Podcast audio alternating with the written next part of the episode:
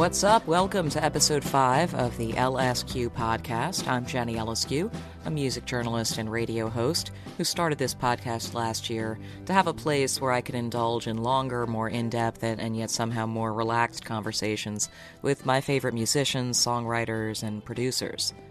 Every episode of LSQ includes some audio from my extensive interview archive, and in this episode, it's a bit of a phone interview from 2008 with Paramore's Hayley Williams, just as that band was really exploding in popularity. But the section of that interview I'll play for you actually relates to the two new interviews in this episode, in that all of these artists were brought up in musical households, and it's interesting to me the effect that has on, on those who end up being professional musicians as adults. In any case, the main event is going to be these two new interviews one with a musical jack of all trades named Jonathan Wilson, who has an awesome album titled Rare Birds coming out this week. You'll also hear a conversation I recorded in New York late last year with Aaron Maine, the singer songwriter at the center of a band called Porches, whose music I fell in love with back in 2014, and I've been along for the ride ever since. You'll get to know him a bit better in the second half of this episode. But first, it's going to be the interview with Wilson.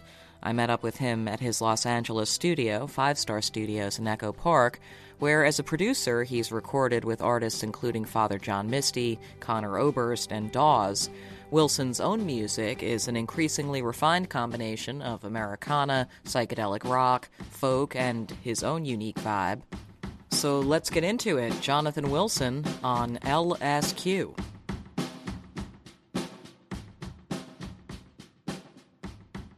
Thank you so much for, for doing this uh, um, LSQ yeah. podcast thing.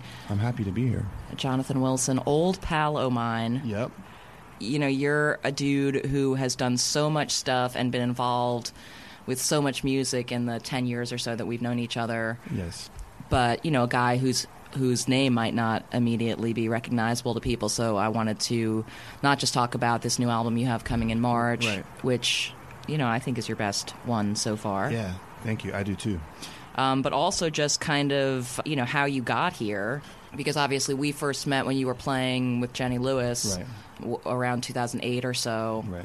But how long have you actually lived in Los Angeles? Well, um, that time, or you know that that was the time I had like come back to stay, so to speak, which was 2005. So I, I mean, I've for the most part been here uh, a full time since 2005. But previous to that, I, I, I did some stints here, you know, where I would uh, uh, come and go. And, um, you know, um, I started a band here, or tried to start a band here with um, Benji Hughes way back in 1995 or something like that. When you arrived here in LA, you say, you know, well, I want to, you know, I want to talk some more about uh, about Muscadine and, and, and your days in North Carolina before yeah. that, but this combination of things you're doing now producing and mixing and recording and playing and building guitars and yeah. and pedals and yeah. playing on people's records and all that sort of stuff. I mean, is this the array of things you sort of imagined you wanted to do when you decided to come here? Yeah, I mean, it's pretty much the same thing I was doing even way back, like when I was at home in my, you know, uh, uh, in the garage. I was taking apart speaker cabinets and trying to put this drum w- with this other drum and you know taking the strainer from one snare drum and putting it on the next and uh, you know doing the common the, just sort of the common um, I guess type of uh, person that that opens up things they buy, whether it's a like an amplifier right. or a pedal. Uh, uh, that, Taking things apart, yeah, seeing how they work, exploring.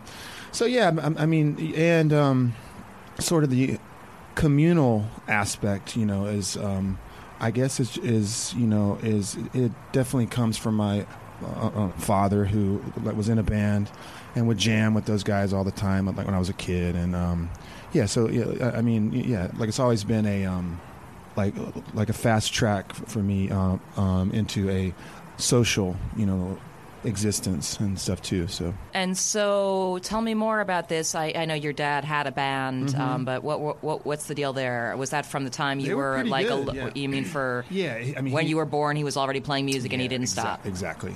I mean, and it was just a band for fun. They did gigs and you know, like in dances and parties and blah blah blah. But um, that was where I definitely cut my teeth, you know. And with that band, you know, I would you know, if the bass player couldn't show up, like suddenly I'd be the bass player on a gig or like rehearsal or practice, blah blah blah. So then, uh, From the age of what? maybe seven, eight, or nine, or something like that. Really? Yeah, yeah. So you would, so you would at seven, eight, or nine years old, learn a song Mm-hmm. as someone, to fill in for someone, and then go play a show with your dad's band. Sure, yeah. Yeah. At what kind of places? These would be parties or, you know, maybe like maybe like a, a, a moose lodge. Okay, Like yeah. an elk's lodge, things like that. This was this this was in a very small town, and yeah, and um, so yeah. What's um, the? Well, let's give the town its due. What's what's the, this town called? the called? town is called Thomasville, North Carolina. right. Yeah, and then by the age of thirteen, I started like my own band, you know, back in that town. Right. And um, I had a few bands, and like we tried to write songs, um, um, and we did the cover songs of the day and all that kind of stuff. Which and were lots of Guns N' Roses, um, you know, like some Ozzy, some Crazy Train was in there. And you uh, you knew how to play pretty much everything already by this point. From like I was getting, I was getting there. Self-taught. I was getting there, and I think when I started playing the guitar, I got my first good guitar when I was 13, which was a Squier Stratocaster. And I think like my dad or his friends or some of the and his the dudes in his band were kind of like, he's pretty good. Like he he can actually play, you know. So that was, I think, was kind of the vibe. You know, that was you know. So there there was definitely lots and lots of encouragement, and you know that continued um, like until you know that continued, and and then I would say from 16 like to 19, which is like when I uh, came here for the first time. That was like my jazz uh, phase. So what, what I did then was was um, I went to school for jazz drums.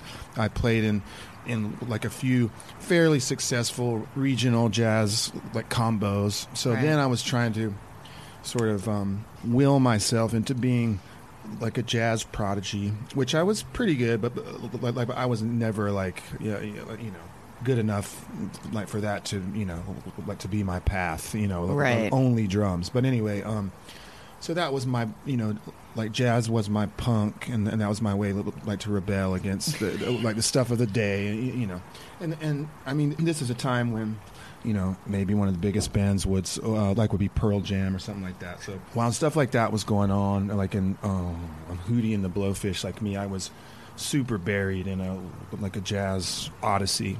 So you had studied jazz in school, and then and you had been here and gotten a little tickle for for LA, and Mm-hmm. Right. so you know, did you just sort of make your way here as quickly as you could? Yeah, like um, I came out here with some guys like to start a band from Charlotte. Uh, like at this point, I had moved to Charlotte, and I was sort of sort of uh, like familiar with Benji Hughes, who's a you know um, during that time, you know, in like the hometown was was was known as this, you know, very very special Weirdo. writer. Yeah.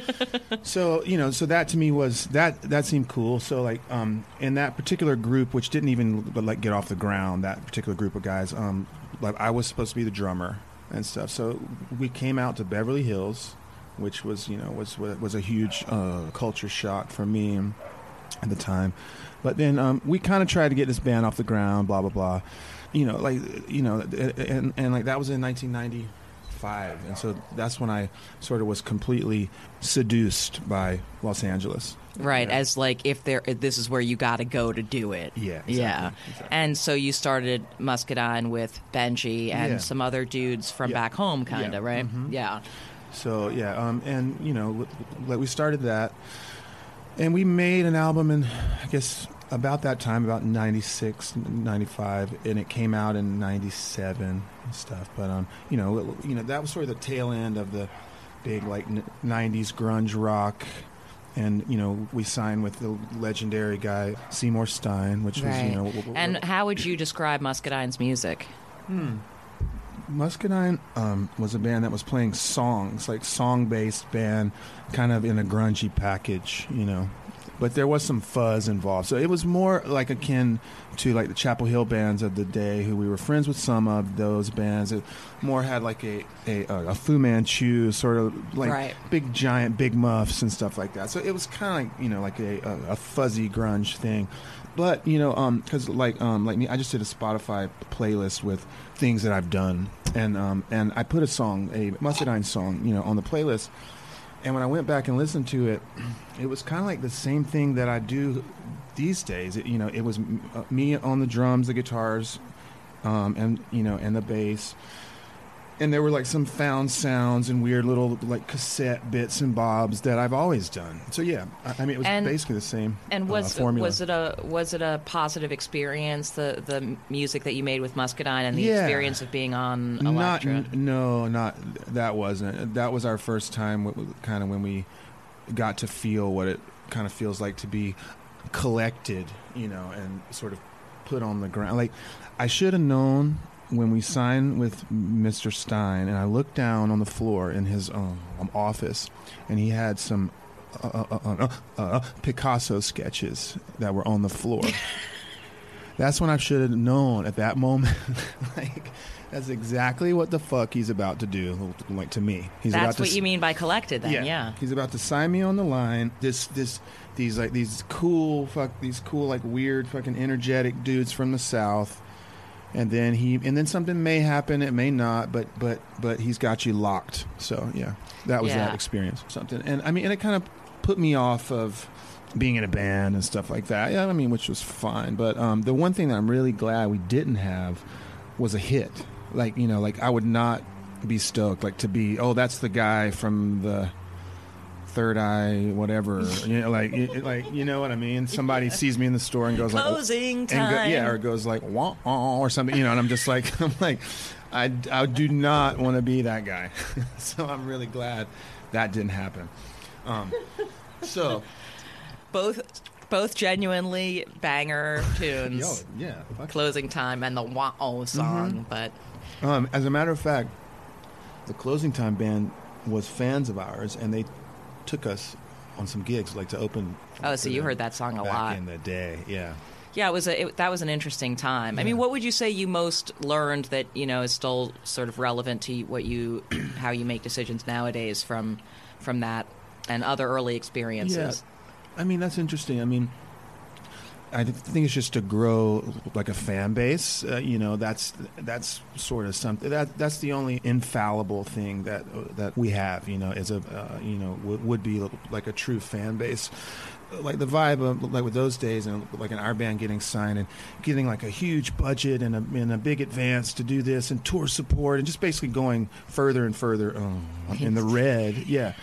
Which was just like you know th- th- those were the days where there were like these you know there were the, th- there were lots and lots of um, illusions that suddenly something could catapult you like to being this thing which i mean like that did happen you know and, and you know bands like candlebox or something had you know like a huge song or something that like suddenly but you know those those bands couldn't really It's know, not a career. It's not a career yeah, it- band it- yeah, necessarily. yeah, you know, it was kind of a, a a shorter span of time that that that could exist. So so then, round about the beginning of the aughts, what were you get? What were you getting up to there?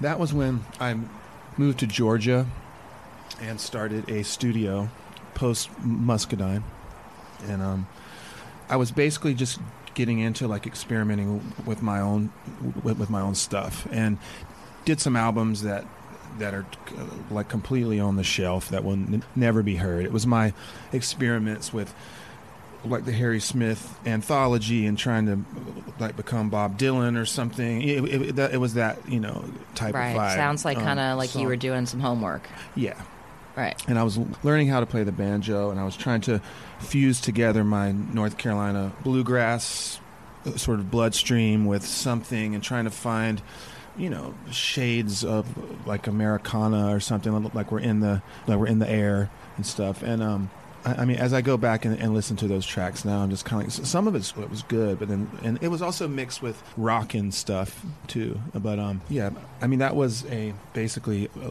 like a time to like experiment w- with the studio, you know, and so that, that's what I did. Right. Yeah. And get that was that when you began in earnest to learn how to record yourself. Yeah, um, I mean, I had done that with with Muscadine and stuff. Like, you know, that was the first time I got into a big studio and like was able to like experiment. So, um, I, I mean, I I uh, built a studio and like continued that, and those have kind of been, um, you know, like the studios that I've had you know, that, that I still have. But like, they've always been the same thing, which is mainly just a vehicle, like for my own shit. you know what I mean? And the bands and the projects I do in between are just my experiments, you know, like with sounds and guitar sounds, drum sounds, drum techniques, things that I'm going to use and perfect on my own shit. When did you start do? Because when we first met, I think you know your main bag for like paying the bills was the guitar thing, Mm-hmm. Yeah. right? I started that in in um, in New York, yeah, and um, mainly it, it was pretty basic. It was um, it was like the Fender company started to make these guitars that that looked like they were old, right? And um, and I saw one in a store, and I was like, and and that concept was was like, wow, like you know, like to buy this thing that sort of looks like it's old, where somebody's taking keys and screwdrivers, and you know, they'll they'll like stain the back of the neck to look like it's dirty, blah blah blah blah blah.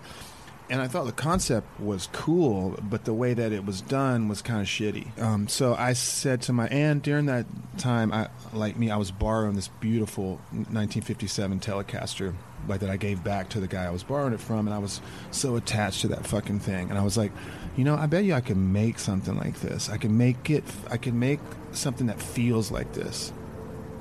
That's, that's what I did, and I made like the guitar that I still have, um, you, you know, um, on stage. That was that was the first one like that I made. I'm going to ask what might be a stupid question, Yeah. but when you say you made it, I mean you're t- so you you carved the body of the Yeah, like when I started uh, that, you know, like me, I was completely oh, insane about um, getting the tools to make the bodies, and you know, and, and that that whole thing. Um, then I sort of f- figured out, you know, I mean, as it became like a business, quote unquote, that it was better to get somebody else to do that. And, right. And, um, so find someone yeah. who's great and Yeah, I mean, basically, I would start with the body, get a neck, and basically do all the other stuff. You know, I mean, all the painting and like the aging, and so yeah. I, I mean, um, that became sort of and just rolling things in the dirt, li- rolling screws yeah, in like the dirt. I, yeah, like I would uh, meditate on things to do to make things look old. You know, and I would use ashes and balsamic vinegar and weird PCB etchant and and uh, acid and and just compare like a guitar with real wear to like what, Yeah. what it should look like. Exactly. Yeah. Yeah, exactly. So that was something that I started doing, and I got on it right at the beginning of that whole thing.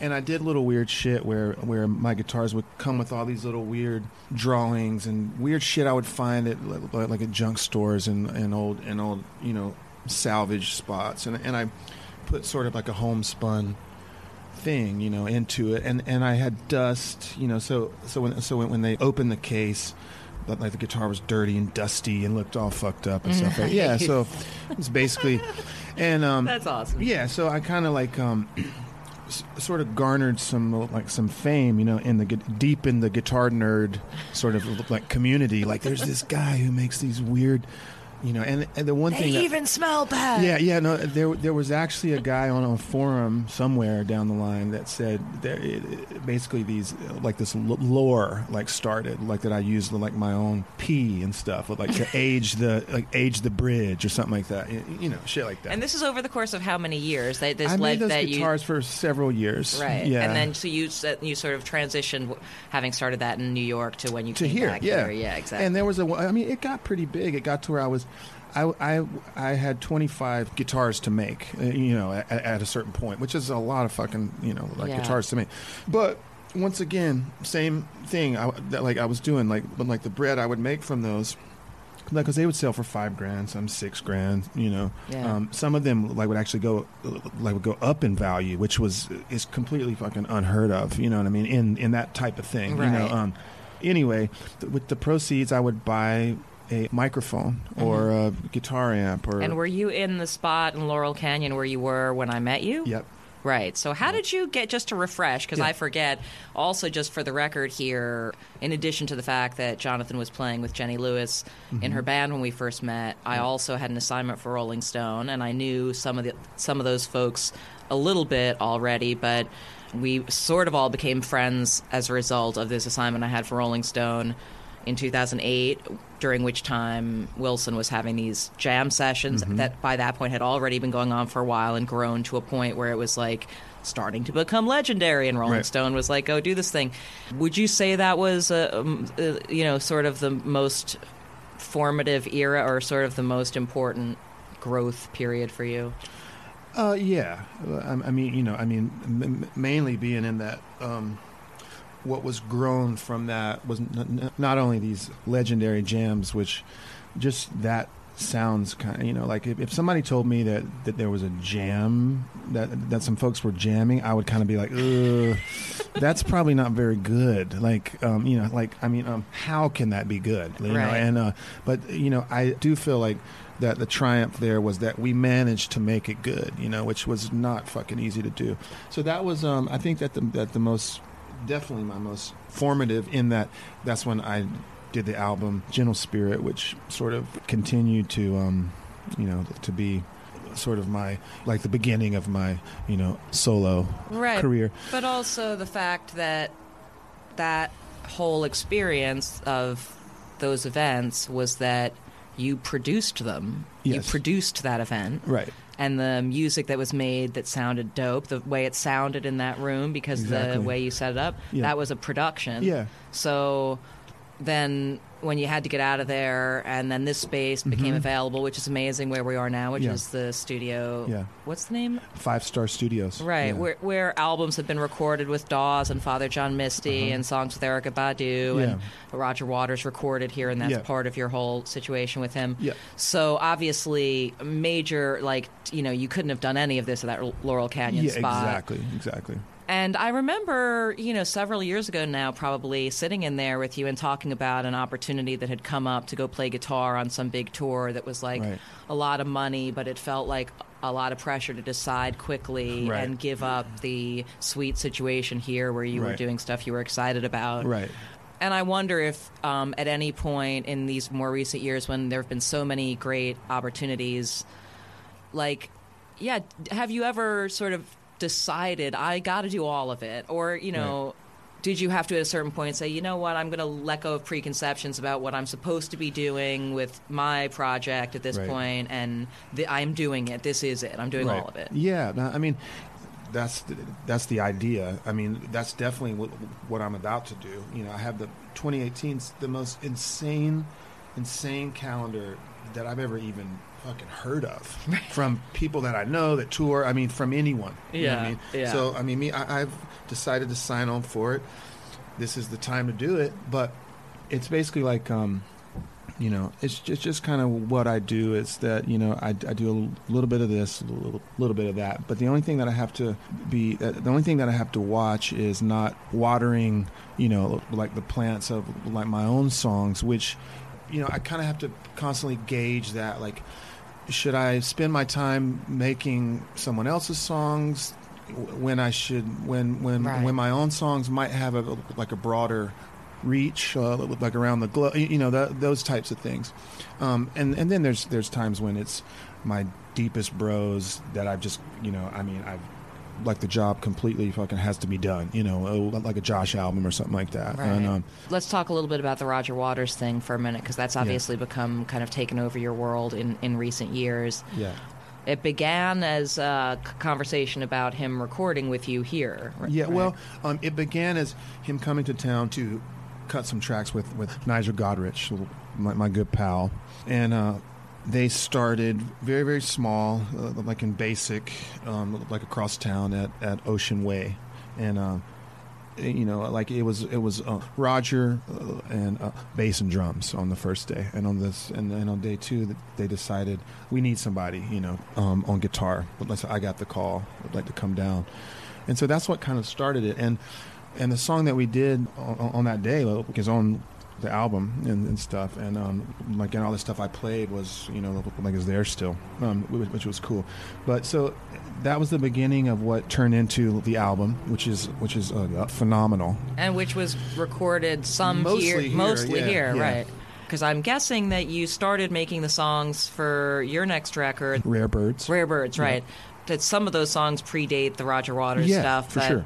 some Sure. of them don't, right? Some of them started after you were. Yeah. So like both of those projects like my album and the and the Roger thing were like existing at kind of the same time where Right. uh, Roger was here for some bits of time like in um, like I was in the studio like with this album so yeah, do you think do you think that there were th- there Oh what- yeah, there's there's definitely. I mean, there's times that those guys would would go home for the night, like, and I would pull up a song of, of from my own album with this with the microphones up, you know, the same guitar amps and the same pedals. It's just the same shit. Right, You know what I mean? right, right. And uh, there's a there's a song like the opening song. Yeah, yeah. That kind of has a, a a Floydian vibe, and I'm like, yeah, that, that's uh, um, it's, it's kind of like the word carte blanche sort of comes to mind. Yeah, no, Right. you know, but yeah, like that's that's been a like an extraordinary you know thing to be able to do, and um, that's going to like continue. You know, into I think we're doing seven weeks in South America or something, which is going to be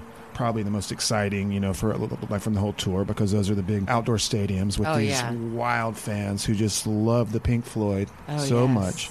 Oh yes. And um, so yeah, and the fact that um, that I get to stretch out on the songs from the album, and that I don't have to play it exactly the same every night, and you know things like that for me, you know, is a big deal. You know, Right. Do you Um, have any new favorite Floyd songs that just from playing them or Yeah, I definitely have a newfound appreciation for just like the chillness of a song like "Breathe." You know, it's such a fun song to play. Like, I mean, that's the first song that we play in the show, and like we go out there and and it's it's sort of like vibrationally unexpected. I guess there's so much excitement, you know, like for the show to start.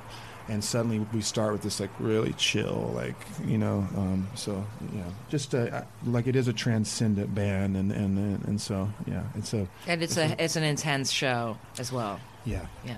cool. And so, I mean, with respect to Rare Birds, when are you going to start playing shows here Hmm. in the U.S.? Well, the tour starts like the day the album like is out in stores and online to purchase. March second, we start in in uh, Chicago. Oh, cool. Yeah, and we go across to Boston. You know, I think there's 13 uh, shows or something, and then um, like it ends in the states, and we fly to Scotland, and we do UK all the way to Scandi, and then uh, like me, I'll fly back down to Barcelona and meet up with Roger and Co. And that'll be most of the rest of your year this year, 2018. Yeah. Yeah. Awesome. I mean, the thing I'm most excited about, I have to say, because like um, my new band did some shows here in Los Angeles, like performing the new stuff, and that's what I'm excited a little bit to go do. So like, me, I'll be able to do that um, in some pockets in the um, March, like July, and September. You know, so Sweet. Well, thanks for doing this, dude. yeah, thank you. Again, Rare Birds is the name of the excellent new Jonathan Wilson album out on March 2nd on Bella Union Records. And you might want to bookmark songsofjonathanwilson.com to stay in the loop on his upcoming tour plans. And much like Jonathan Wilson, who, you know, kind of pursued musical proficiency early on so that he could fill in in his dad's band as needed, Aaron Maine of New York band Porches also had a musical upbringing. His father was a struggling singer songwriter who did it for the love, not for commercial rewards, and you'll hear Aaron talk about that the impact that had on him in the conversation we're about to get underway. For me, it was love at first listen when I heard Porches' debut full length Slow Dance in the Cosmos, and it reminded me of some of my favorite things by like Sebadoh and Pedro the Lion. But on the past couple of albums, Aaron has expanded Porches' sonic palette to include beats and synthesizers, and, and some really interesting music has resulted on the album Pool that came out last year and this year's new one, The House. Before this particular project, were you were you writing songs and, and recording your music? Yeah, I started. I released my first album when I was like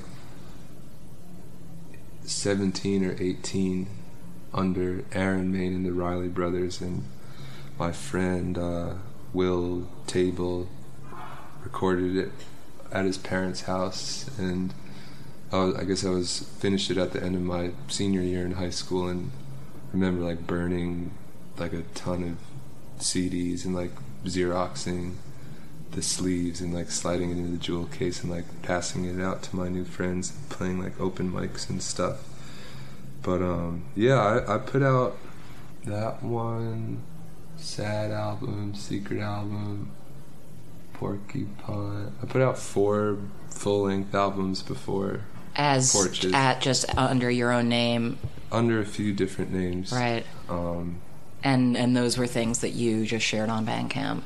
yeah, same Yeah, thing. same just thing. email it to the friends, post about it on Facebook. Um, I just had no idea like how to play the game. I didn't even have a I didn't have a computer for like five years, and I think that was a huge part in just being like way out of what goes on. I guess in a way. Right. And you, I mean, at that point, did you even conceive of being a professional Um, musician or singer songwriter as as like the thing you were trying to do in, in adulthood? Uh, yeah, I think, you know, I always wanted that to happen. I don't know how realistic I was thinking about it at that point, but I did start to notice like a, a response to my music in college that felt really good and that people were kind of excited about it in a way that I hadn't experienced before that kind of gave me gave me confidence in doing that. And I went on my first tour um I think when I was like 19 or 20 and once I did that I was like this is I have to like figure out how to make this happen somehow. And I that's when I when I got back from that is when I started working on the porches stuff. And Do you do you think there was something that happened with your songwriting in college when you were you know playing these shows that you're describing as as feeling like it was connecting in a way that you you felt good about? Like, you know, what do you think changed? um Did you I- did you have a sense about the group of songs you were writing then that that seemed like something different? No, I just think that it was like really good.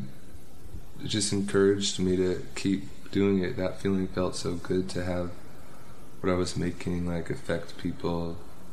So just over time, I just started to take it more seriously or just work on it more and Would we recognize you in in them?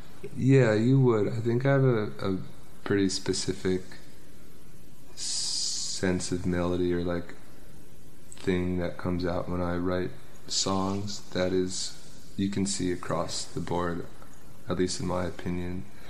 Um, the way I sing, the what I sing about, and the words I use has changed drastically. I think just with time and growing up and thinking about other things. But yeah, it's pretty trippy to listen back to like 17 year old me, like learning how to sing, like had never really sung before, just figuring out my voice, and it's it's totally raw and wild. Like I don't know, first uh, experience songwriting. Right, but you're saying you still recognize some melodic tendencies that you have now as having been kind of innate back then. Because I always think that that's all artists seem to have at least one, but like you know, sometimes a few just innate melodies that they you can hear pop up again and again in their in their music and it's like why would you fight it at a certain point, you know? It's the it's unique enough whatever it is, you know. Yeah, I think um, even you know, like if I find myself singing something that sounds familiar, like a, a pattern that I have gone back to a lot in the past, even if I try and get away from it, which I think is a good thing sometimes to challenge yourself and not kind of fall back on what feels good or you know has worked for you.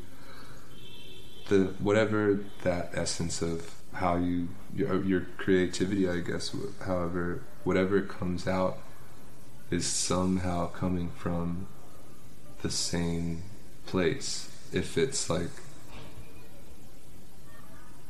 I don't know how to say it. It's like uh this it's like the stuff that you like don't you're not actively making decisions about as it's kind it's like improvising or something where it, it comes from your subconscious or something like that. And then a lot of it is, you know, the gears grinding and tweaking it until it works. But I think that the essence of it, you know, is kind of very specific to Yeah, absolutely. person. I mean, just think about like what's in your brain that's impossible to articulate, and then you try and make music. Yeah. you know, Yeah, I think it's that and like a lot of the music you listen to when you're like the most impressionable or kind of really like become a music fan for the first time. I'll find myself still writing melodies that will sound like the strokes or something like that's definitely like the way that that stuff stuck in my head you can see i see how that comes out whatever i was listening to when i was like 14 and 15 still is ingrained in a way that it kind of makes its way into my melodies so where did you grow up? i grew up in pleasantville which is part of westchester which is like 40 minutes north on the train When did you start learning an instrument? Was that was it a thing kind of the parents suggested playing music initially, or did you find it on your own? Yeah, well, I uh, I picked up the trumpet when I was in fourth grade, I think, and played in the the school band until I graduated high school. But so I did, that was my introduction to playing an instrument, and I just really enjoyed that from the beginning. Were you assigned the trumpet, or did you choose it? I was trying to think of this last night. I'm not really sure why I chose the trumpet. I guess it's kind of.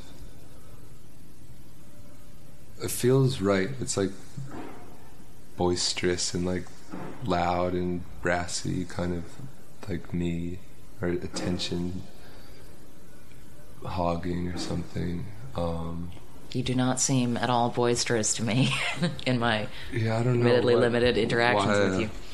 Um, trumpet. but trumpet is is a difficult. I mean, sure seems difficult to me, never having laid a lip on a trumpet. But was it? Did you did you find it difficult to master as like a fourth grader? Um, yeah, I think everyone was kind of. It's crazy to like put an instrument into those kids' hands, but there was not. I had some really good teachers, and uh, I think I was a lot more inclined than, you know, most. A lot of kids were just in it because their parents thought it would be a well-rounded thing or something. But I, for whatever reason, was you know would like practice and be excited about uh, working on these songs and stuff. And yeah, so I did that, and then I think I wanted a bass in when I was like twelve or thirteen, maybe. That was like my first rock instrument.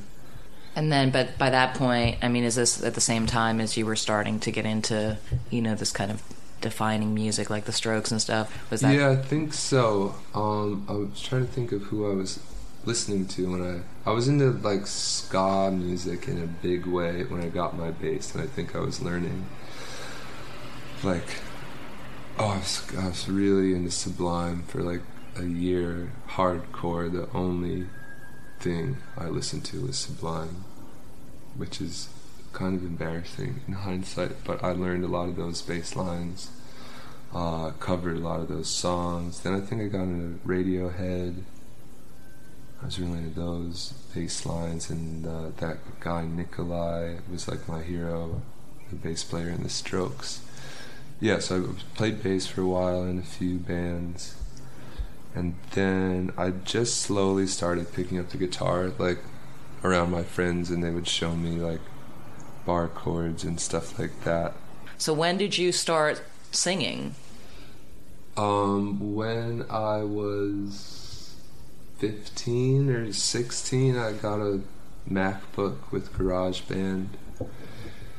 And I had my uh, dad's old acoustic guitar and was just messing around in GarageBand. And I remember the first thing I recorded was I read, I was reading like the instruction manual because I didn't know where to start like writing lyrics and uh, yeah, so I just got really into that. I guess. So you sang some instructions. yeah, over some chords and got had a lot of fun messing around with that stuff, and yeah, I would like learn covers, and then I don't know. I had these friends that were making music, and writing their own songs. So, and my dad is a musician and has been writing songs forever or for as long as I can remember. So, I was lucky to be surrounded by that and kind of have it feel like something that you know people that I knew could do. So it wasn't such like a.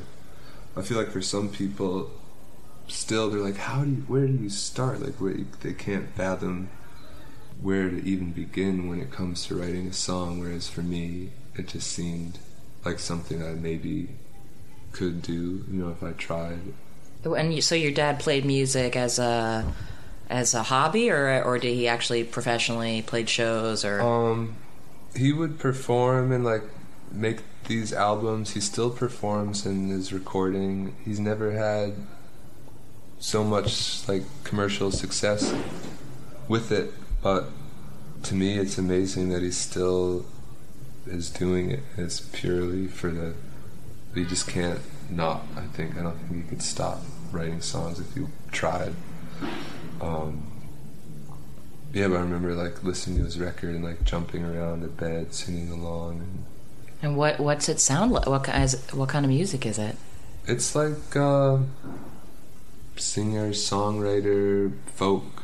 Right. Uh, yeah, I don't. I guess that is how I would describe it. Um, so did he? Would so when he was writing and recording his songs, was that something he did in, in the house? Did he have like a a room he'd go to to play music? Yeah, well, he had his keyboard in his bedroom, and there was a drum set set up for a while, which was amazing to be able to wail on that when I was a kid. Um, yeah, at my mom's place, she had a an upright piano in every spot we lived in, and my brother was a classically trained pianist from when he was like five or six or something too.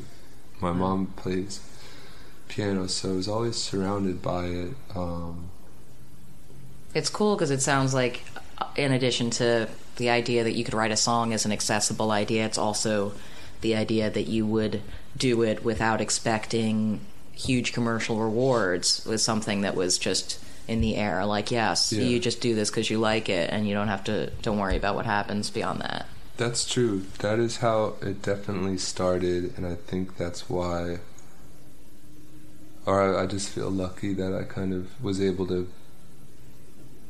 work on stuff in in that way, just kind of untainted. Like I just wanted to make it and share it with whoever would listen, you know. And then it wasn't for years until I thought maybe there is a possibility of making it like a career or like having that be my job where I just do my favorite thing.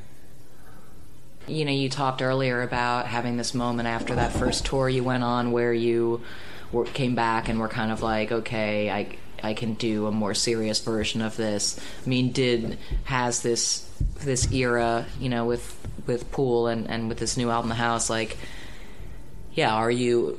Did you have a moment where you sort of zoomed out and thought like, okay, now it's it's this is another time to, you know, think about what I want to do with this, or yeah, well, I think, or what are the things that now feel like are possible as as you know, kind of creative goals or achievements that you wouldn't really would not have lingered on before.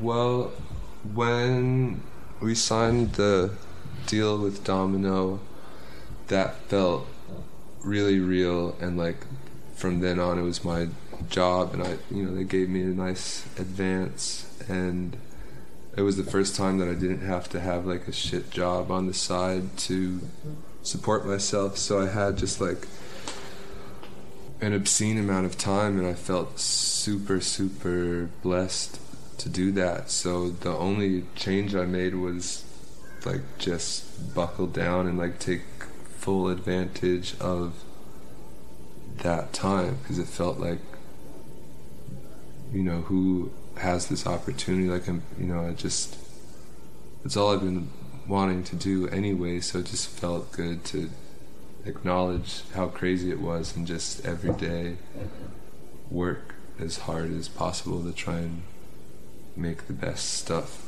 uh, I'm capable of making. And I guess that's how it's always been. It's just exciting to try and outdo myself, and the more time I'm allowed to do that, like the more I'll outdo myself, I guess. So that's the only change. I mean, So you're all- you're ba- you basically you get up and you go in in here in my little room, yeah. and just start start working every day on songs. Yeah, every day that that's possible, I do that, and that's how I was doing it at my old place. I and what's I- a what's a good day? good day?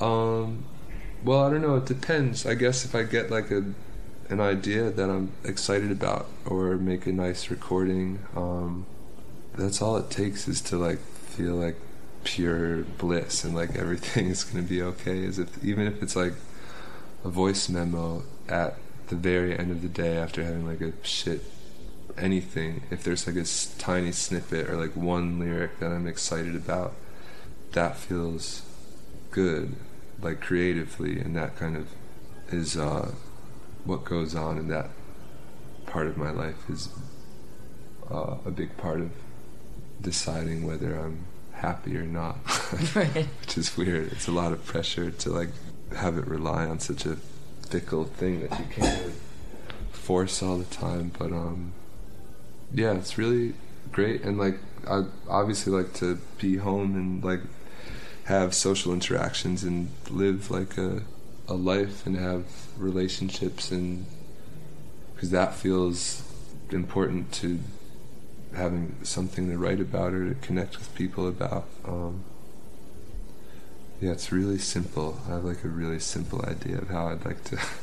Does the the songs that you feel the best just you know instinctively feel the best about is it similar to how you feel about music you like by other artists? I mean, you know what I mean? Like the bliss of loving someone else's song and the bliss of having had a good day working on a bit of your own song. Are they, is it a similar kind of high?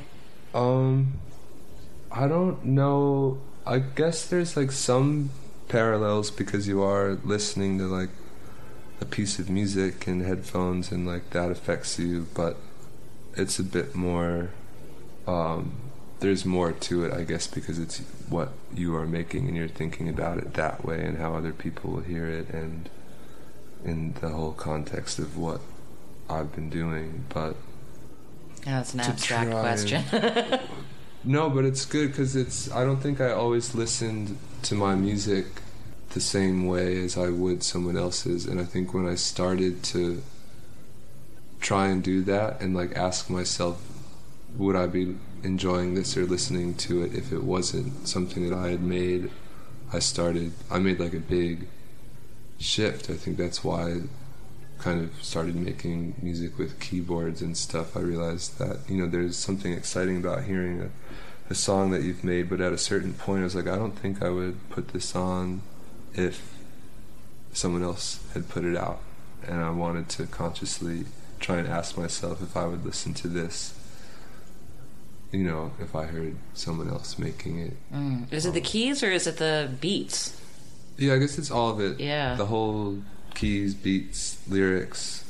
Um, What what you- you've mentioned the Strokes as having been a you know early favorite. What what's some of the kind of more rhythmic music that you feel like inspires your you know some of your core ideas as far as beats? I think when I when my friend introduced me to Blood Orange, that was like a massive thing for me, rhythm wise, beat wise. I just thought it was like impossibly cool, and I loved that he, you know, is from London and like has this massive love and appreciation for New York, and I kind of found myself relating to it in that way, where I just was so taken aback by by everything. So there was that kindness, who's kind of in the same mm-hmm. camp, and Kelela. I got into. I was trying to listen to like more contemporary stuff or stuff that people were making and putting out then, because that felt. I don't know. It's like if I'm gonna, I should at Make least kind of be record, yeah, aware listen, of yeah. how this stuff lives in the world and how these people are presenting themselves. But then there's, you know, like Arthur Russell and Depeche Mode and Human League and well, it's interesting you mentioned Arthur Russell. Obviously, you've covered a song or two of his, but I, you know, I wonder if he's an important influence for you. I mean, I feel like the music that you've made, um, in terms of like exploring genres, see, he seems like a kind of an obvious example of someone Yeah. who who was adventurous and did, and just made an abundance of music without regard for commerce. yeah, I love. Yeah, I feel Who introduced you to Arthur Russell's music? It's funny, a, fr- a friend of mine in high school introduced me to it, and it was uh, the Love Is Overtaking Me album. And I think the first like four songs are like full on folk songs, and that's what I was listening to at the time. And I was like, this is so beautiful. And then my parents like, yeah, and he makes all this crazy like disco music too. And I was like, eh, like I don't know, like the the like straightforward folk stuff. And then came back to it like years later and saw the album cover and was like, holy shit, like this is that record. And that's one of my favorite. I know it's like a compilation, but it's so special to like see someone's. It's like anti scene or like it's. It's just to me, it's like cool to see someone's just obsession with music as a whole. It's made me feel uh, really comfortable in exploring genres, which I feel like is not always. I don't know, like, I think a lot of people are drawn to, like, the Bruce Springsteen or, like, the, what are the, the Ramones, like, the, the, like, full on package of, like, this is, like, my shit, like, this is m- the sounds that I like, and the, the, these are the clothes that I wear, and, um, I felt like I needed to kind of stick within or stick to one idea for a while and the Arthur Russell thing sort of helped me uh, realize that you can do whatever the fuck you want and I think because I'm inclined to do that it would be stupid to to go against that inclination and I feel like Alex G is a really good example Yeah. of just like within one album it basically sounds like a compilation and like the new Frank Ocean stuff. It's just I love it when it's so all over the place and if that's how you feel like that's I think that's what people want to hear when they listen to someone is like what they're thinking about or what their vibe is and when it's all over the place. I know, I find that cool. Yeah, well, it's also just it demonstrates that that person is still getting excited about new things as opposed to just losing touch with with the feeling of loving other people's mu- or loving other music and just like up the ass of their own music a little bit too mm-hmm. much, you know, where it's just like, well, you make that thing, but don't you want to try out other things, you Yeah. know? I think I'm uh, I think I'm done with you, Aaron. All right. Appreciate it. Yeah. Thanks so much for having me over. Of course. As I mentioned earlier, Porches are going to be touring extensively in 2018, and you can stay in the loop as to their upcoming dates over at porchesmusic.com. And coming up next on the LSQ podcast, episode 5, it's an excerpt from a 2008 phone interview I did for Rolling Stone with Hayley Williams of Paramore back when she was barely out of her teens and her band was exploding into mainstream success based on their sophomore album Riot, which had produced a couple of huge singles, and the band at that point was about to go to the Grammys nominated for Best New Artist. And I was intrigued as I was putting together this episode and listening to the new interviews with Jonathan Wilson and Aaron Maine that this interview with Hayley found her revealing that she too was brought up in a musical family and, and again, I think that kind of thing really is just a huge buoy to a young developing artist. Anyway, let's uh, let's listen to a little bit of Hayley Williams from Paramore right now on LSQ. Yeah, yeah. My grandfather listened to a lot of Motown you know, just R and B and stuff like that.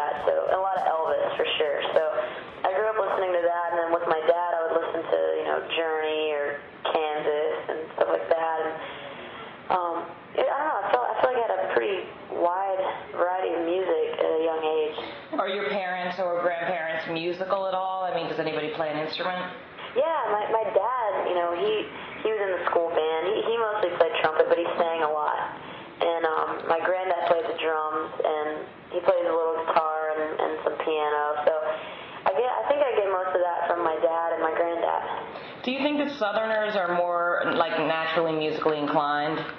I don't know. There is something to be said for like the soul that there is in the South. You know what I'm saying?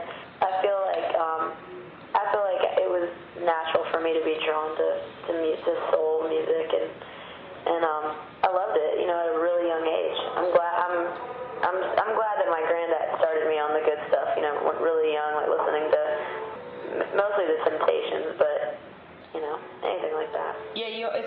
always funny, like you know, every year when they have um, you know American Idol auditions and stuff, it's always like you know bet more talented people from the South, and I wonder, you know, part of it has to do with just more people singing in church down there.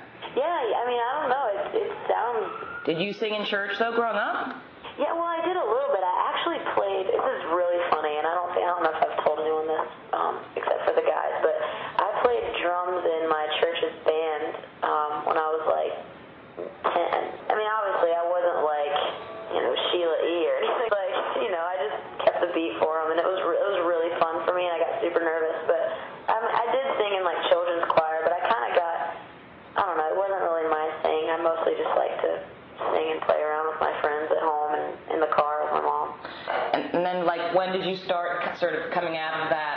into punk rock.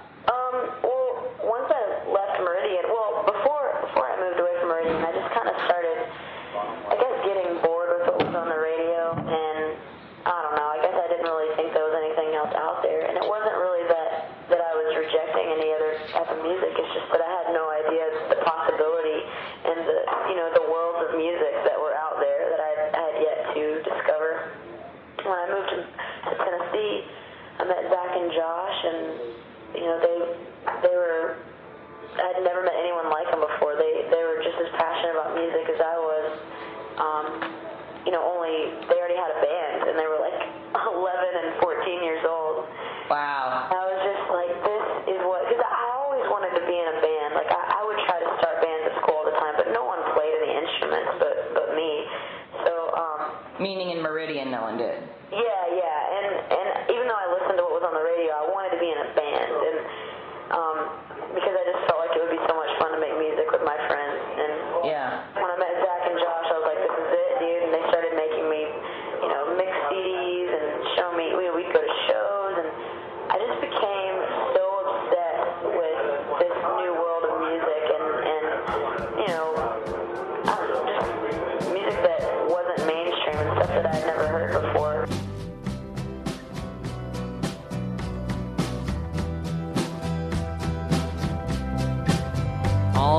that is about it for episode 5 of LSQ. Thank you so much for listening. Major thanks to Jonathan Wilson and Aaron Maine for taking the time to talk with me. I'm now sharing episodes every three weeks, and the next one will feature an interview with the awesome Angel Olsen. And if you've been enjoying the show, maybe leave a rating or a review. Make sure to subscribe as well. And remember, you can always reach me with questions or comments on Twitter at JennyLSQ. I'll talk to you next time.